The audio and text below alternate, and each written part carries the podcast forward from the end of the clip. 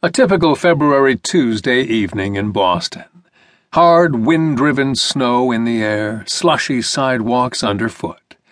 But it was cozy and dry at Skeeter's Infield, my favorite hangout down the alley in the financial district, halfway between my office in Copley Square and my empty apartment on Lewis Wharf on the harbor. Since Alex and I split back in September, I'd found myself stopping off at Skeeter's on my way home from work more regularly than was probably healthy. I'd had one of Skeeter's famous burgers and a stack of onion rings, and now I was lingering over a Sam Adams draft watching a college basketball game on the big television over the bar. Mick Fallon had taken the stool next to me. Mick was a hulking, middle aged guy, a giant of a man who'd once played power forward for the Detroit Pistons one of the many ex athletes I'd run into a few times at Skeeter's.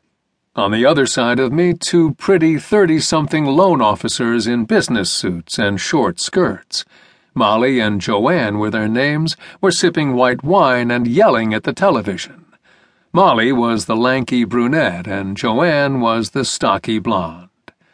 Mick was leaning across in front of me explaining the pick and roll to the women, and I didn't notice when the two men in silk suits came in and took the stools down to the other end of the bar until Mick jabbed me in the ribs with his elbow, jerked his head in their direction, and whispered, Watch out for those two.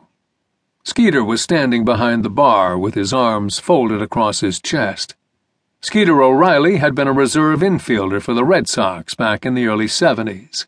He was a tough little monkey who'd known how to take an inside pitch on the ass and steal a base, and he'd hung around baseball until he blew out his knee trying to break up a double play in the late innings of a meaningless September game that the Sox were losing by seven runs.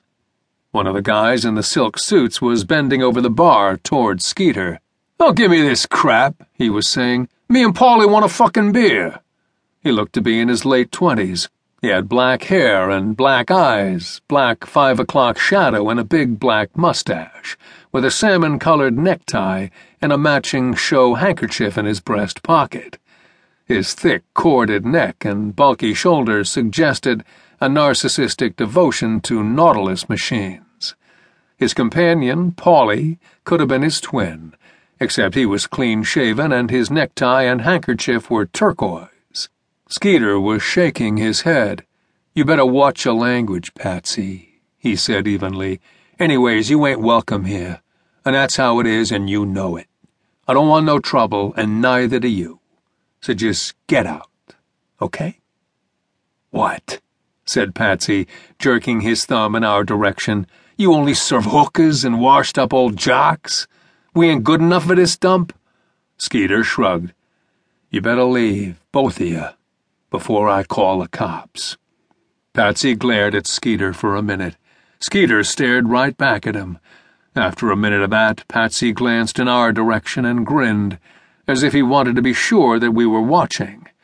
Then he turned to Skeeter, nodded, and settled back on his bar stool. No need for cops, he said. No hard feelings, huh?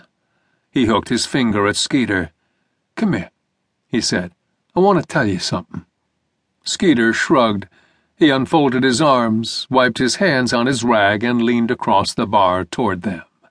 Patsy smiled and patted Skeeter's cheek.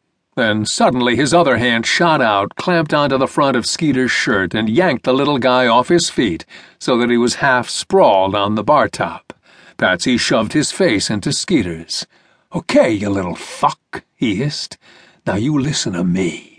Beside me, I heard Mick growl, son of a bitch. And the next thing I knew, he was looming directly behind Patsy and Paulie. He grabbed each of them by the scruff of the neck, hauled them backwards off their bar stools, and dragged them toward the door. Hey, Brady, said Mick. His voice was calm, but fury blazed in his eyes. Give me a hand here. Help me take out the trash. I got up, went to the door, and opened it. Patsy and Paulie were both full grown men, but Mick stood about six seven and weighed close to 280, and in his grasp they looked like a pair of plucked chickens being taken to slaughter by a big red faced butcher.